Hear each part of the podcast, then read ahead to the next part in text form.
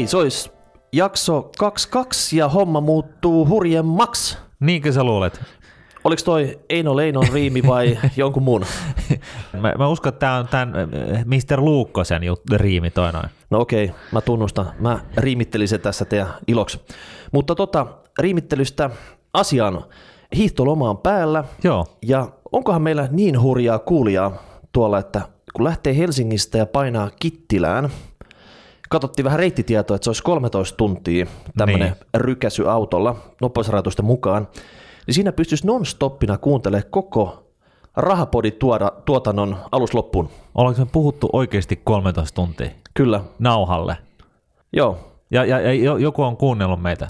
En mä tiedä, onko meidät kuunneltu non-stoppina, mutta nyt se on mahdollista, kun lähtee, lähtee tota, hiihtolomaa viettämään, niin Helsingistä pistää ensimmäisen jakson päälle ja sitten kun viimeistä viedään, niin sitten rupeaa jo Kittilän valot näkymään. Niin, ja jokuhan sanoi, että, että se tavallisesti käyttää tällaisia podcasteja nukahtamiseen, mutta kun hän ei nukahda meidän rahapodin lähetyksiin, niin sehän voi olla, että tämä on liikenneturvallisuus mielessä aivan oiva aloite. Joo, Pysyy hereillä 13 tuntia putkeen. toimiikohan tämä kaikille sitten, vai oliko tämä niinku poikkeus? Se voi kyllä olla, että se on poikkeus. Joo, testatkaa eka kotona ennen kuin lähdette sitten sinne liikenteeseen rahapodi 13 tuntia putkea kuuntelemaan. Joo.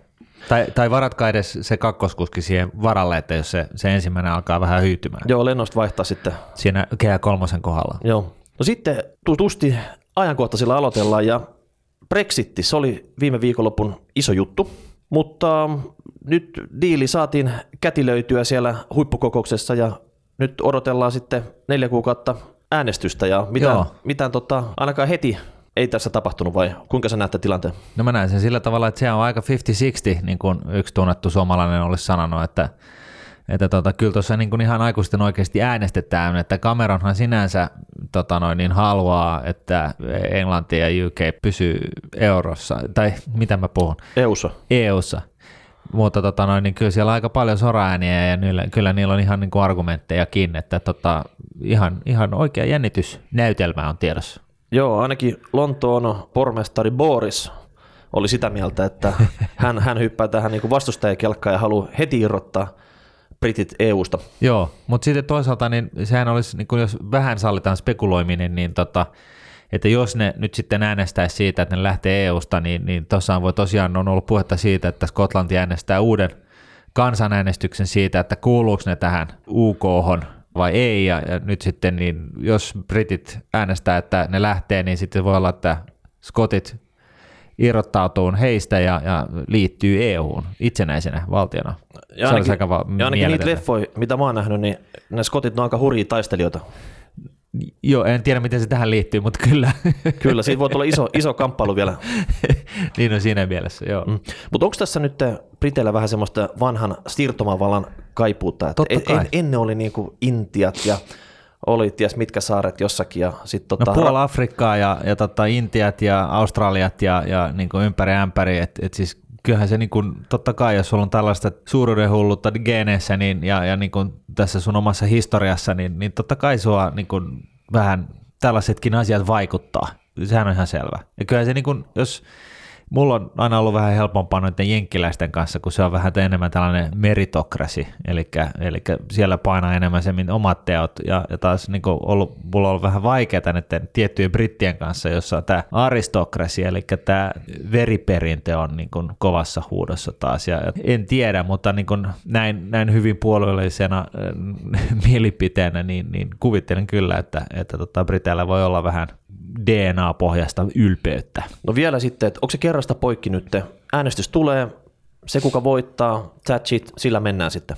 No eihän politiikasta ikinä tiedä, mutta mut, kyllähän se, niin kun, jos nyt kansanäänestys järjestetään ja mikäli Cameron sitoutuu sen äänestystuloksen kunnioittamiseen, niin sitten se on niin kuin avot, mutta tota, käsittääkseni niin toi just tämä tää kohta, niin se ei ole ihan selkeä. Joo, no mutta tämä varmaan tuo lisänä maustena vauhtia vaarallisia tilanteita pörssiin ja sitä on nähty tässä helmikuussakin. Esimerkiksi viikolla kuusi pörssi meni alas yli kuusi pinnaa, mutta, mutta sehän kun on kiva vaan tämä koho, että se ponnahti pinnalla seuraavan viikolla, viikolla seitsemän, niin samaiset kuusi pinnaa sitten, että ollaan vähän niin kuin lähtötilanteessa ja mitä nytten? sä oot mainostanut tätä, että älä hötkyile. No.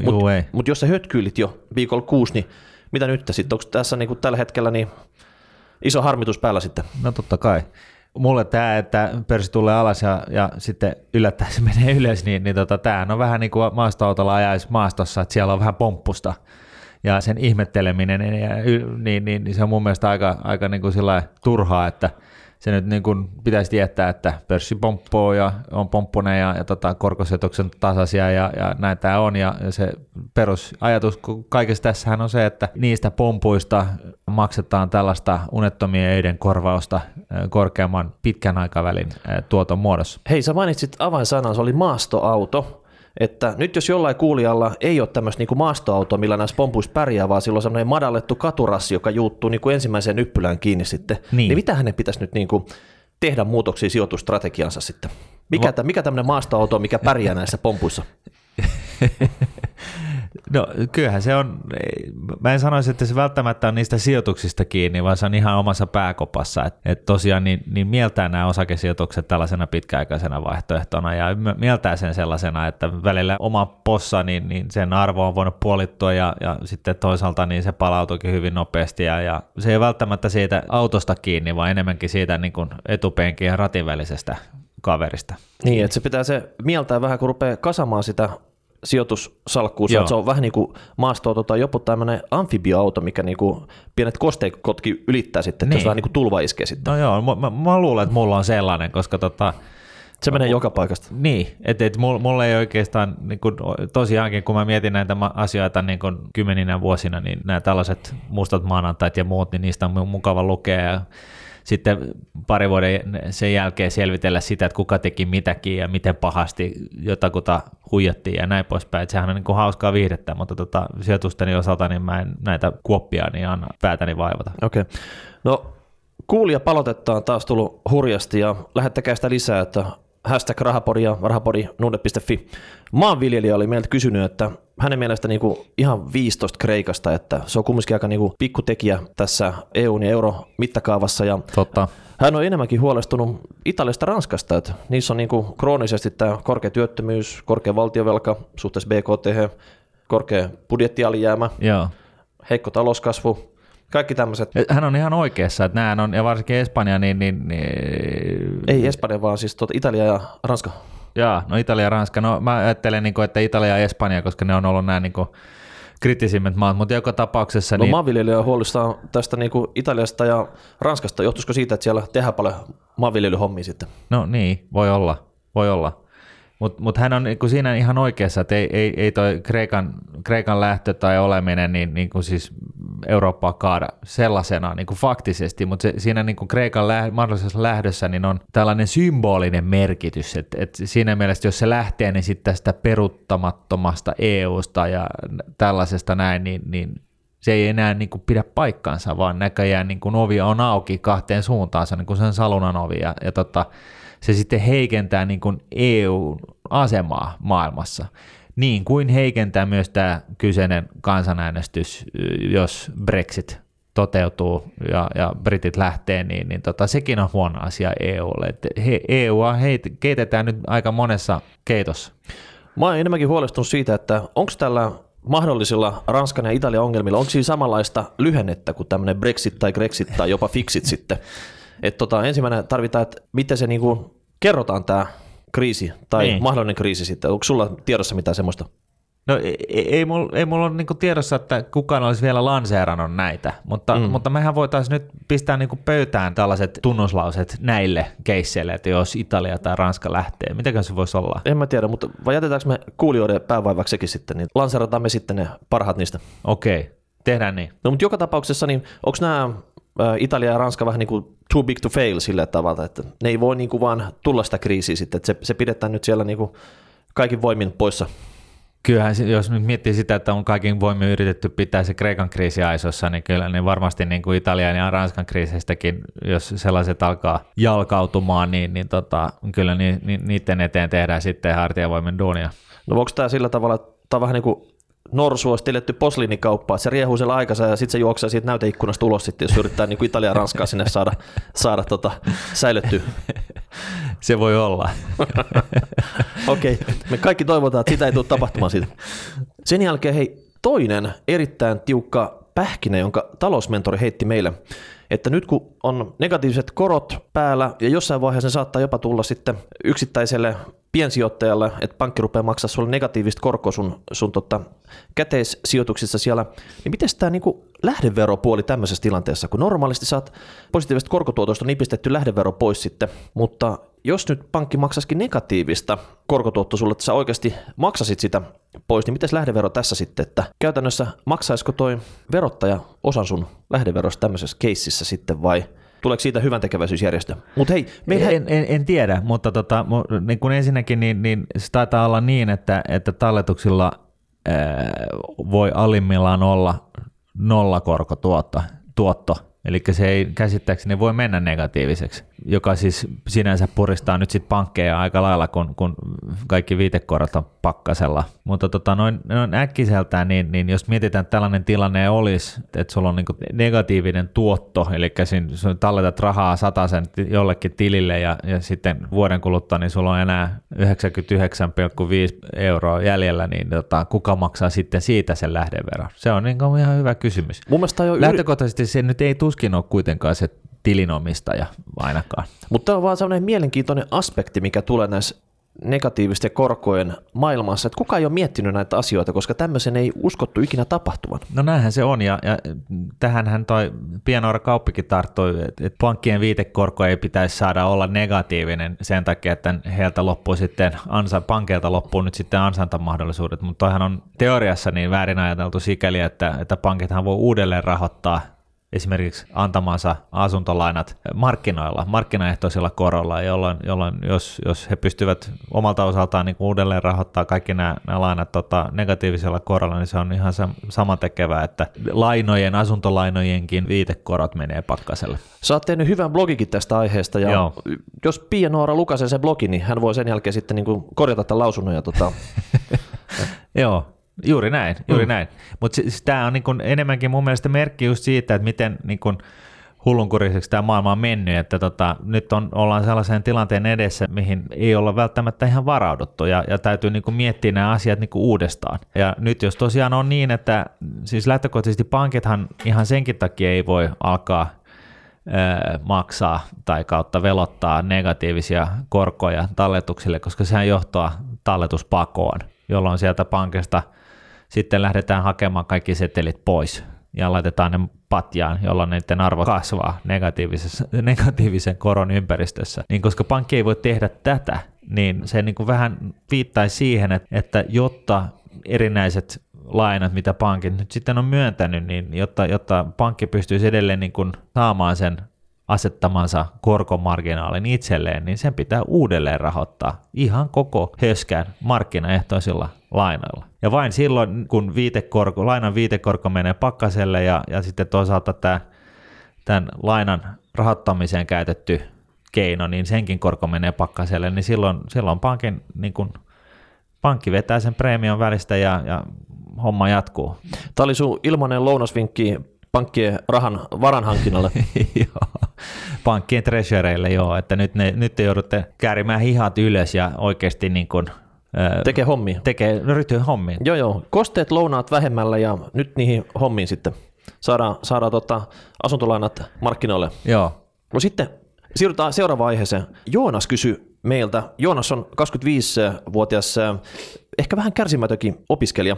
Ja hänellä on niinku potti kerättynä rahastoissa ETFissä ja haluaa sijoitusasunnon ostaa ja miettii tätä pottia, että voiko se laittaa tämmöiseksi vakuudeksi siihen, koska ihan nyt pelkkä sijoitusasunto, niin 100 prosentin lainalla ei pysty ostamaan ja siitä sitten ottaa noita vuokratuloja. No tämä oli eh, mielenkiintoinen juttu. Mun mielestä, olisiko, olisiko se ollut Danske Bank, jolla oli itse asiassa tällainen asuntoluotto vaihtoehto, missä sä, sen sijaan, että sä pistät rahaa tiskiin sen kolmasosan siitä asunnon hankintahinnasta ja saat loput lainana, niin sä laitat käteisosan osakesalkkuun ja sitten sä, lyhennä, sä et lyhennä sitä lainaa, vaan sä, ne lyhennykset menee samaten tällaiseen osakesalkkuun, jolloin se ajatus on se, että sä saat tätä niin kuin osakemarkkinatuotosta niin kuin korkoa efektin avulla vetoapua sen asuntolainan maksamiseen. Ja, ja tota, mä en tiedä nyt, miten tämän de facto meni tämän kyseisen lainavaihtoehdon kanssa. Mä oon kuullut vähän huhuja, että se on ehkä lopetettu viimeisen kuuluisan ö, lyhytmielisyyden ja, ja tota, pitkäjänteisyyden vaikeuden takia.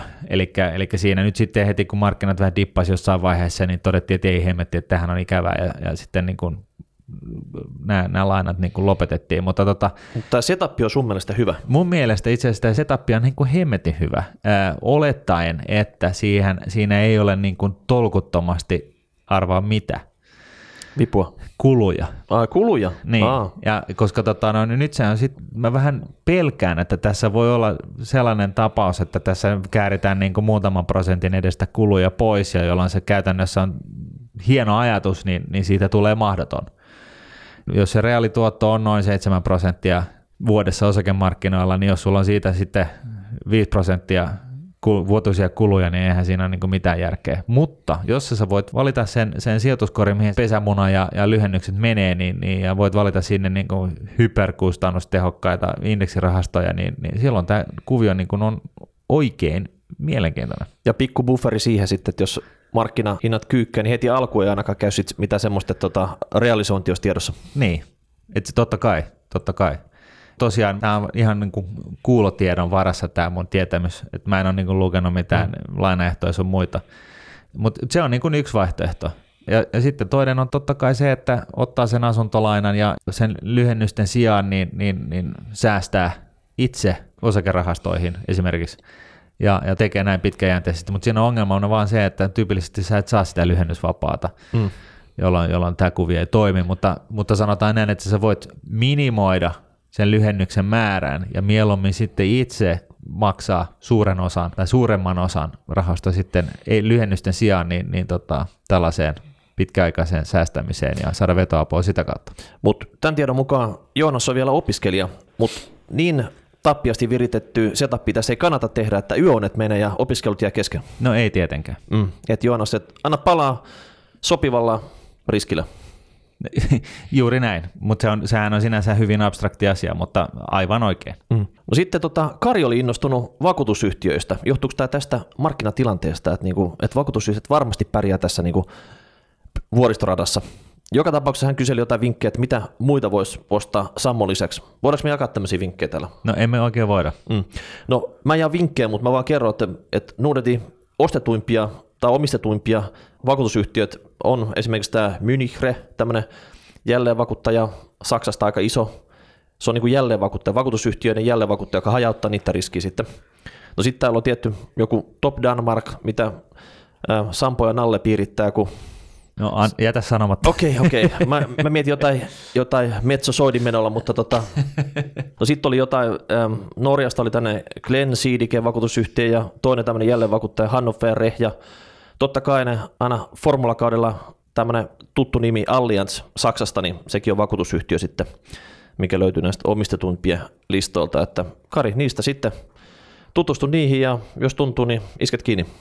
No sitten oli tota Heikki, hän oli tota, lyhyen sijoituskokeiluuransa aikana miettinyt tämmöistä, onko olemassa tämmöistä sijoitussäästämisautomaattia, eli hän selvästikään niin ei halua ihan päivittäin seurata markkinoita ja tehdä sijoituspäätöksiä, että et sen, sen sijaan tekee niin yhden hyvän päätöksen ja sillä mennään sitten ja hänen täytyy vain luottaa, että se toimii. Ja, ja tulosta syntyy aikaiseksi sitten, niin tota, mitäs me Heikille heitettäisiin tähän nyt vinkiksi? No totta kai on olemassa ja se, sitä kutsutaan kuukausisäästämiseksi kertauksen vuoksi käy niin, että, että tota, sä, jos sulla on säännöllisiä tuloja sun omalle pankkitilille, niin sä voit sieltä sitten laittaa säännöllisen automaattisen maksun jollekin palvelun tarjoajalle, esimerkiksi Nordnetille, ja, ja Nordnetilla tämä niin sanottu kuukausisäästäminen on ilmaista, eli, eli Nordnet sitten ottaa nämä lähettämäsi rahat ja sijoittaa ne niihin sijoitusrahastoihin, mitä sä oot kuukausisäästösopimuksen puitteissa niin merkinnyt kohteiksi. Niin, rahastoja tai ETF. Eli Heikki, nyt siinä vaiheessa, kun teet tämän,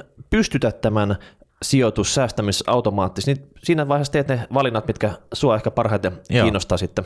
Just näin, ja, ja, sit, ja sitten kun se on pystytetty, niin, niin sittenhän se hoitaa itse itseään. Mm. Et, et se on siinä mielessä aivan loistava keino säästää kaiken Kyllä. kaikkiaan. Et, et se tärkeintä vaan, niin kun miettii sitä, että ne sijoituskohteet on sellaisia, jotka on sijoittaa fyysisiin osakkeisiin ja, ja tota, sen lisäksi niin, että ne on kasvuosuuksia, ne, ne jos niin kuin rahastosta puhutaan, että enää niin kuin osingot koko ajan tuloudu joka vuosi tai jopa neljä kertaa vuodessa niin kuin sun tilille, koska seurut siitä vaan verolle ja siitä, niin, saat päivää vai.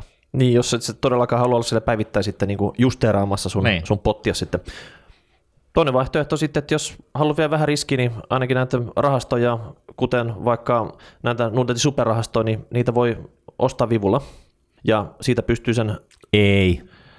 Minä, minä sanoin, että pienellä hallitulla riskillä pystyy tekemään se sitten, että, että kaksi rahastoa riittää vivutetun kuukausisäästösalkun tekemiseen ja vipu voi olla sitten semmoista ehkä 2-40 pinnaa sitten riippuen sitten siitä, että tota, ja muista jo. sitten, että kun tulee sellainen keskiverto pörssiromahdus, niin sun kaikki rahat on sitten jossain muualla. Maltillinen vipu. Mm. Siitä että, huolimatta. Joo. Mut tota, Et jos, jos pörssi puolittuu, niin, niin, niin, niin tota, sulla ei ole sitten enää pennin latia enää jäljellä ja sun eurot aloittaa sen säästämisen uudestaan. Nyt sä puhut jostain Armageddonista. Ei ollenkaan. Mm. All right. Eli Heikki, kuten sanottu, niin asiantuntijatkin voi olla eri mieltä asioista, että tota, vedän nyt tuosta sitten omat johtopäätöksessä. Niin, meitä on mukava kuunnella, mutta niin kun sä uskot mua, niin kaikki hyvin. no sitten Tuomas, hän oli ryhtynyt tämmöiseksi teoreettiseksi ja tota, ihmetteli sitä, että mitä tapahtuisi markkinoilla, jos kaikki sijoittajat alkaisivat sijoittaa vain indeksirahastoihin eikä mihinkään muuhun. Eli, eli olisi mm. vaan niin kuin indeksirahastot kävis vaan päivittäin kauppaa siellä, tai en tiedä edes kävisikö ne mitään kauppaa, jos ei se mitään muuta kauppaa käytä sitten. Niin, niin menisikö siinä niin kuin arvostus ihan pieleen näissä osakkeissa vai, vai mitä se Martti niin kuin tämmöiseen pohdintaan vastasit? Totta kai.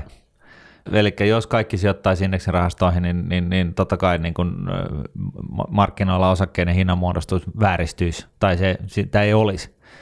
Ja se ei tietenkään niin toimisi. Ja sitten toisaalta, niin, niin jos näin kävisi enenevässä määrin, niin, niin silloin toisaalta niin tällaisten ylisuurien tuottojen aikaansaaminen niin kuin sillä, että sä vaivaat päätäs seuraamalla yksittäisiä yrityksiä ja niiden tuloskuntoja ja muita, niin siitä tulee niin poikkeuksellisen kannattavaa.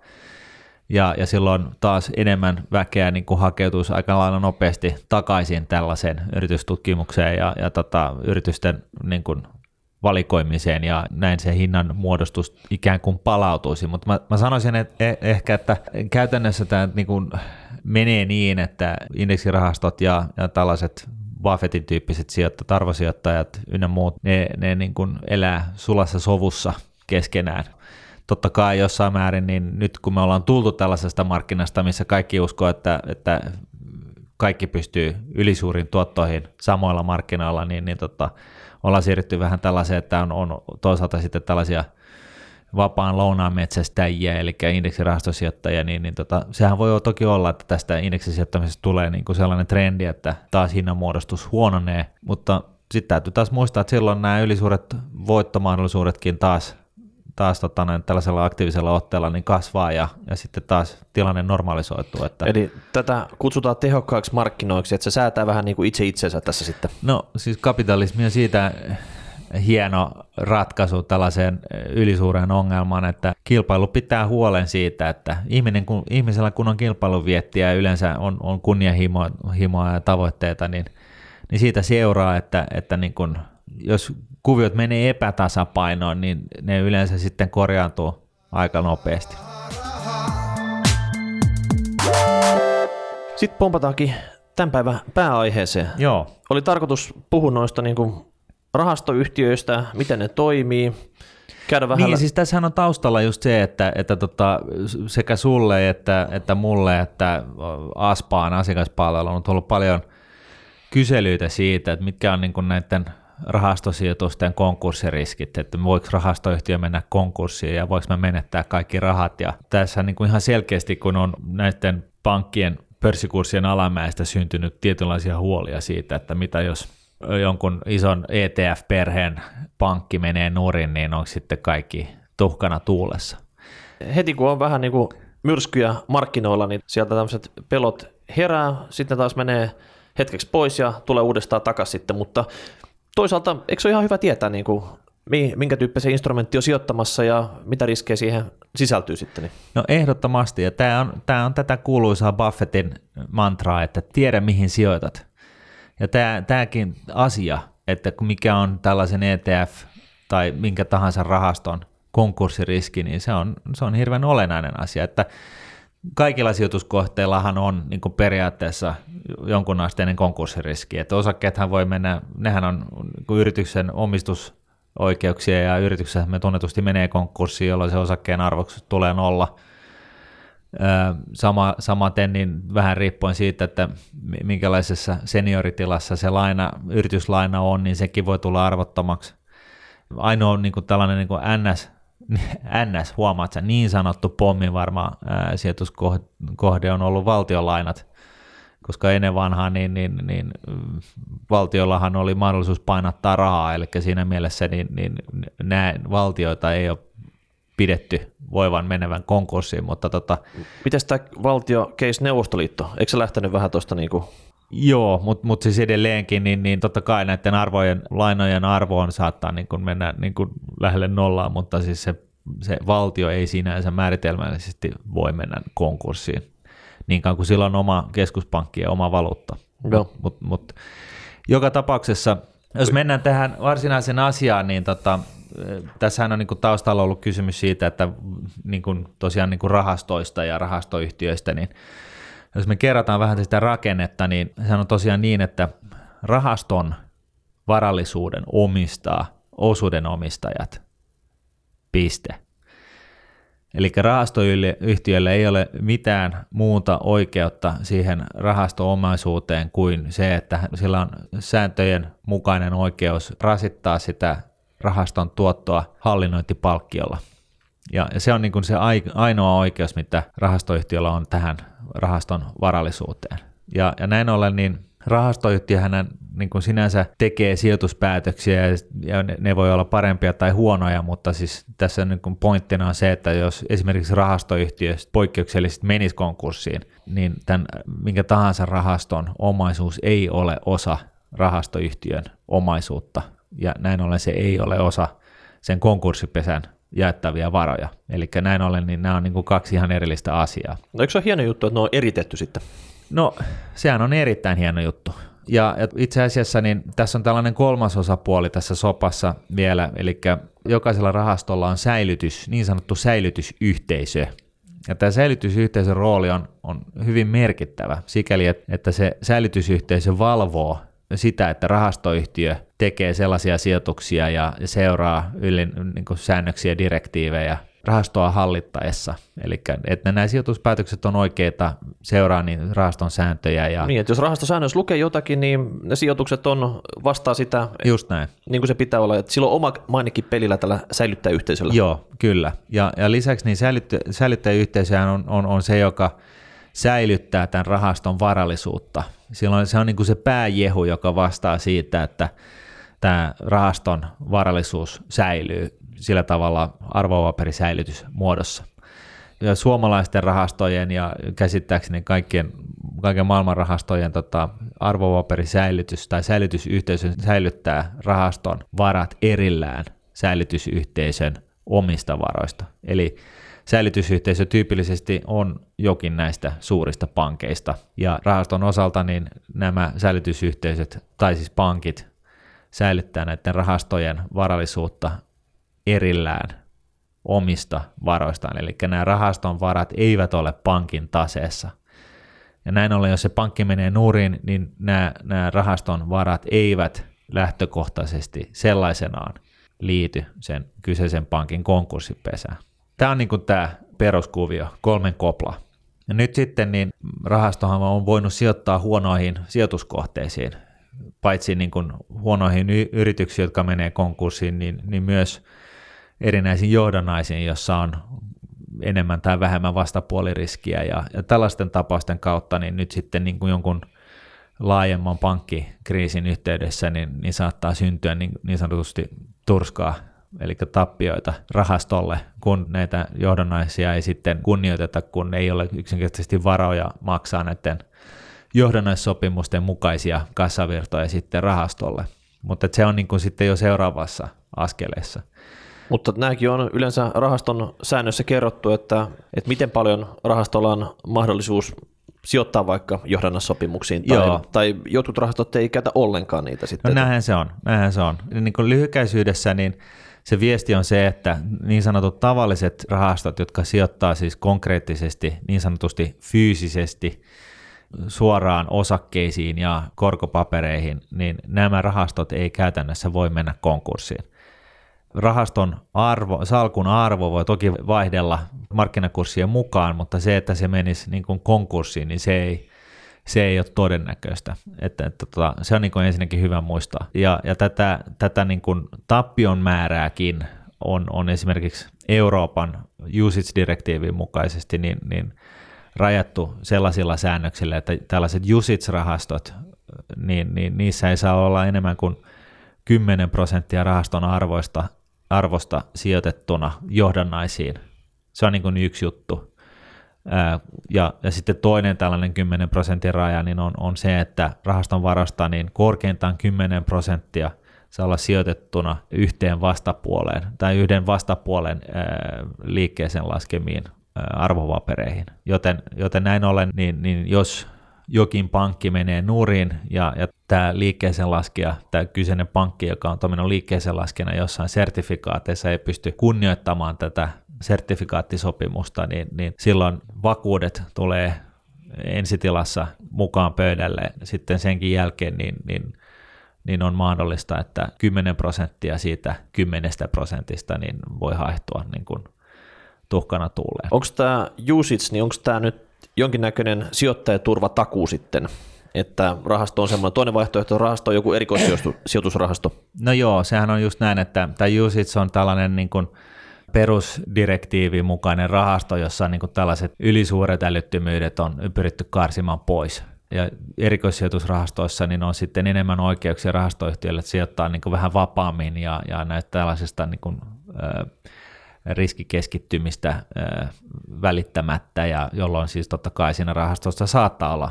isompaa riskiä, rakenteellista riskiä kuin tällaisessa usage-rahastossa, mutta tota, usage-rahaston koko direktiivin perusidea on just se, että, että ne on jossain määrin järkeviä tuotteita, pidetään huolta siitä. Mm.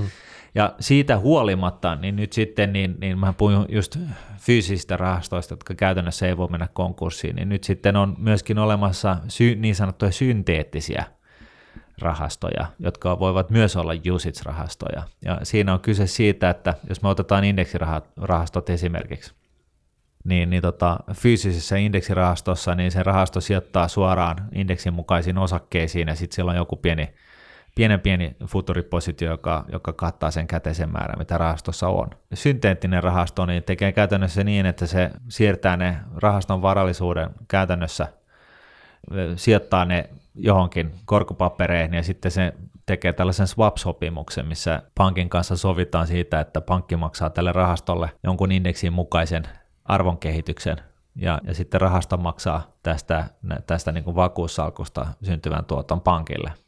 Tämä käytännössä tarkoittaa, että se rahaston arvonkehitys on, on hyvin, seuraa hyvin tarkasti sen indeksin kehitystä. Ja nyt puhutaan niin kuin siitä, että fyysisen rahaston ja synteettisen rahaston tarkkuusero on tuhansissa prosentin osuuksissa. Eli niin kuin puhutaan tällaisesta yltiötarkkuudesta, jolla ei nyt ei välttämättä ole kenenkään kannata niin mitään suurempaa merkitystä, mutta joka tapauksessa. Mutta sitten toisaalta niin näissä niin sanotuissa synteettisissä rahastoissa on aina nyt sitten niin kuin, sinne tulee jonkun asteinen vastapuoliriski. Eli jos se pankki, joka on sen rahaston swap-sopimuksen vastapuolella, niin jos se menee nurin, niin sitten lähtökohtaisesti USITS-rahasto direktiivin mukaisesti, niin, niin se suurin tappio, mikä tällaisiin synteettisiin rahastoihin silloin syntyy, niin on sen 10 prosenttia mahdollisen kurssilaskun lisäksi. Elikkä, ja tämä tulee juontua ihan sitä kautta, että synteettisessä USITS-rahastossa, missä on swap-sopimus, niin se vakuus pitää, ei tarvitse olla 100 prosenttinen, vaan se riittää, että se on 90 prosenttinen ja näin ollen, niin, niin siihen tosiaan voi syntyä tällainen 10 prosentin jokeritappio. Joo, ja se vähän riippuu myös liikkeelle laskijasta, eli se oli se maksimissaan 10 prosenttia, eli, eli liikelaske voi myös itse, itse tota määritellä korkeamman vakuusarvon sille korille. Totta kai, totta kai, ja se voi haluta ja yrittää kunnioittaa tota, näitä sopimuksia ja, ja näin poispäin, mutta täytyy muistaa, että kun pankki menee konkurssiin ja puhutaan konkurssipesästä, niin se käytännössä tarkoittaa sitä, että se pankin toimiva johto saa kenkää tai sillä ei ole enää mitään niin kuin, valtaa päättää asioista ja tilalle tulee pesänhoitajat. Ja pesänhoitajien päällimmäinen intressi on pitää huolta siitä, että eri tahot, joilla on erinäisiä saatavia tästä kyseisestä konkurssipesästä, niin saa ne omat saatavansa tietyssä järjestyksessä. Ja, ja silloin ensimmäisenä konkurssipesän rahansaantipuolella niin on, on tällaisen seniorilainoittajat, eli sellaiset tahot, jotka on lainanneet pankille mahdollisimman turvallisilla ehdoilla rahaa. Ne saa niin kuin ensin rahansa pois ja sitten siitä niin kuin perotetaan sitten taaksepäin juniorivelkoille, palkansaajille, maksetaan jutut pois. Ja osakkeenomistajat taitaa olla ihan viimeisen siellä. No joo, ja ennen osakkeenomistajia tulee sitten nämä tällaiset sijoitushärvelit, ja, ja sitten ihan vihoviimeisenä tulee nämä osakkeenomistajat. No se, minkä takia meillä nyt tästä aiheesta puhutaan, on se, että ollaan saatu paljon kysymyksiä. On tullut niin kuin mailillä, rahapodiin, on palstoilla ihmetelty, asiakaspalvelu on tullut Deutsche Bankin tilanteesta. Tämä Saksan ikoni. Hmm. Deutsche Bankhan niin kuin, se on symboli sama kuin saksalainen insinööritaito tai Bratwurst tai, tai autonvalmistajat, siis tämmöinen todellinen ikoni. Silloin on ollut pikkusen vaikeaa viime aikoina sitten, on ollut vähän niin, niin kuin... Niin, niin kaikki sanoo, ja mun, mun täytyy nyt rehellisyyden nimessä myöntää, että mä en ole niin kuin itse asiassa seurannut sitä tilannetta sen enempää, että että jollain asteella niin mä, mä oon niin kuin miettinyt se niin, että vuosi sitten kun EKPllä oli niin kuin, ö, todella suuri syy tarkistuttaa nämä systeemiriskin eh, omaavat pankit ennen kuin ne ottaa ne niin kuin eh, itselleen valvottavaksi, niin, niin tota, mä ku, jo, jollain tavalla niin naivisuudessa on kuvitella, että nämä, niin kuin, nämä kyseiset pankit on, mihin Deutsche Bank kuuluu, niin on, on kohtuu hyvässä hapessa. Kyllä. No tässä tota, itsekin kattelin ähm, vähän tilastoja ja esimerkiksi meidän asiakkaat, niin ne oli nähnyt jopa ostopaikkana tämän Deutsche Bankin, koska helmikuun alkupuolella oli vähän vapinaa pankkiosakkeissa Euroopassa ja taisi olla rapako takanakin. Ja näistä, näistä tota, dipeistä meidänkin asiakkaat niin kuin kahmi Deutsche Bankin salkkuihinsa nettomääräisesti paljon enemmän kuin myi. Ja tässä on vähän sama efekti kuin oli aikoinaan tässä puoli vuotta sitten tästä Volkswagen-keississä mm. sitten, että, että aina kun tulee joku tänne dipin paikka sitten, niin siihen halutaan niin kuin iskeä, että, että, nyt sitä samaa tavaraa niin kuin puoleen hintaa tai ei nyt ihan puoleen hintaa, mutta joka tapauksessa niin kokeillaan sitten, että jos se, se tota, tämä ensimmäinen reaktio olisi vähän niin kuin turhankin kova sinne alaspäin, että siitä sitten tultaisiin mm. nopeasti mm. ylöspäin. Aivan. Et sellainen asia, mikä niin kuin jos yleisesti puhutaan, niin mikä on muuttunut, niin tässä on tosiaan niin kuin vuoden vaihteessa niin, niin tuli voimaan tällainen bail-in-sääntö, eli ennen edellisessä finanssikriisissä, kun, kun tota noin, niin veronmaksajat joutuivat heti maksumiehen, kun osakkeenomistajat yritysten pankkien johdolla oli ottanut vähän liikaa riskiä ja homma ei ollut mennytkään ihan nappiin, niin silloin niin kuin edellisessä finanssikriisissä niin tosiaan veromaksajat joutu heti maksumieheksi.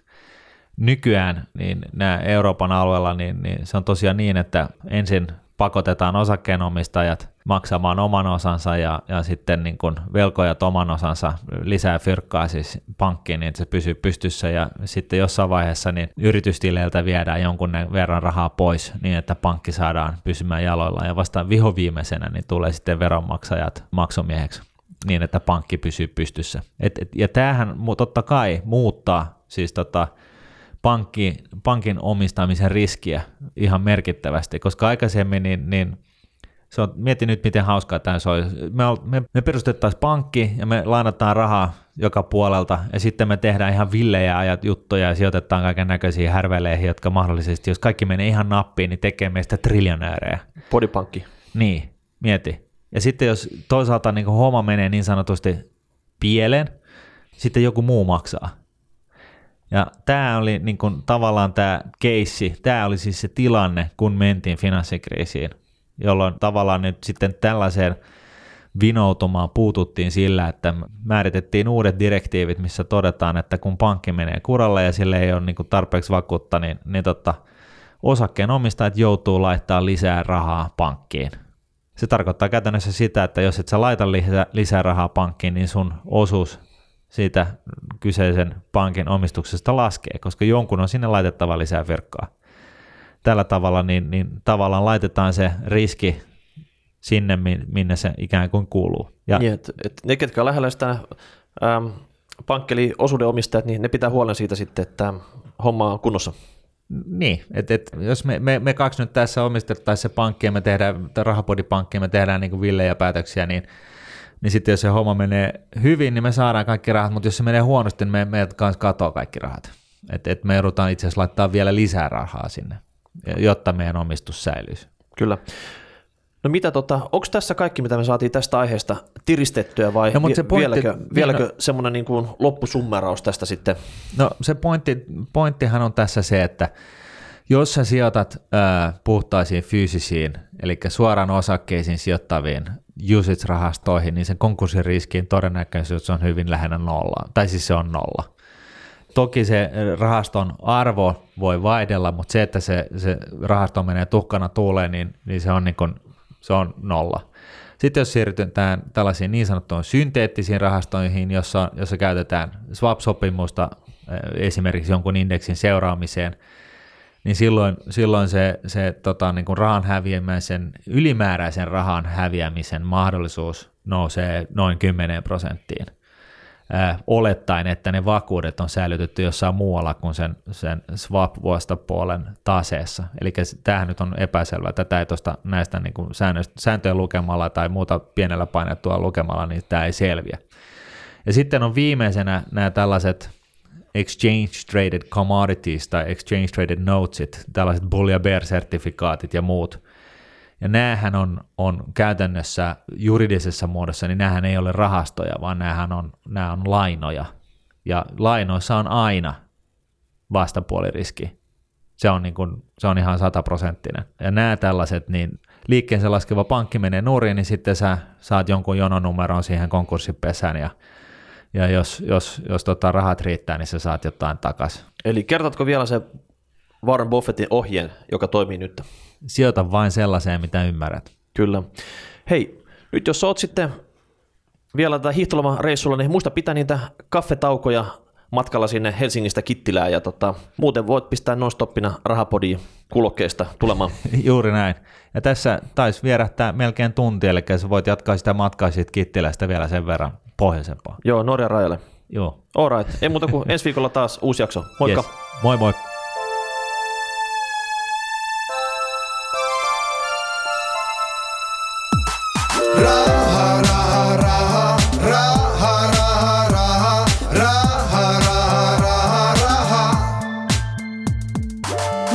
Rahapodi on podcast, jossa puhumme taloudesta, säästämisestä ja sijoittamisesta. Sinä päätät podin sisällön, joten ehdota aiheita ja anna palautetta Twitterissä hashtagillä rahapodi tai lähetä sähköpostia osoitteeseen rahapodi at Seuraava jakso julkaistaan ensi viikolla. Raha.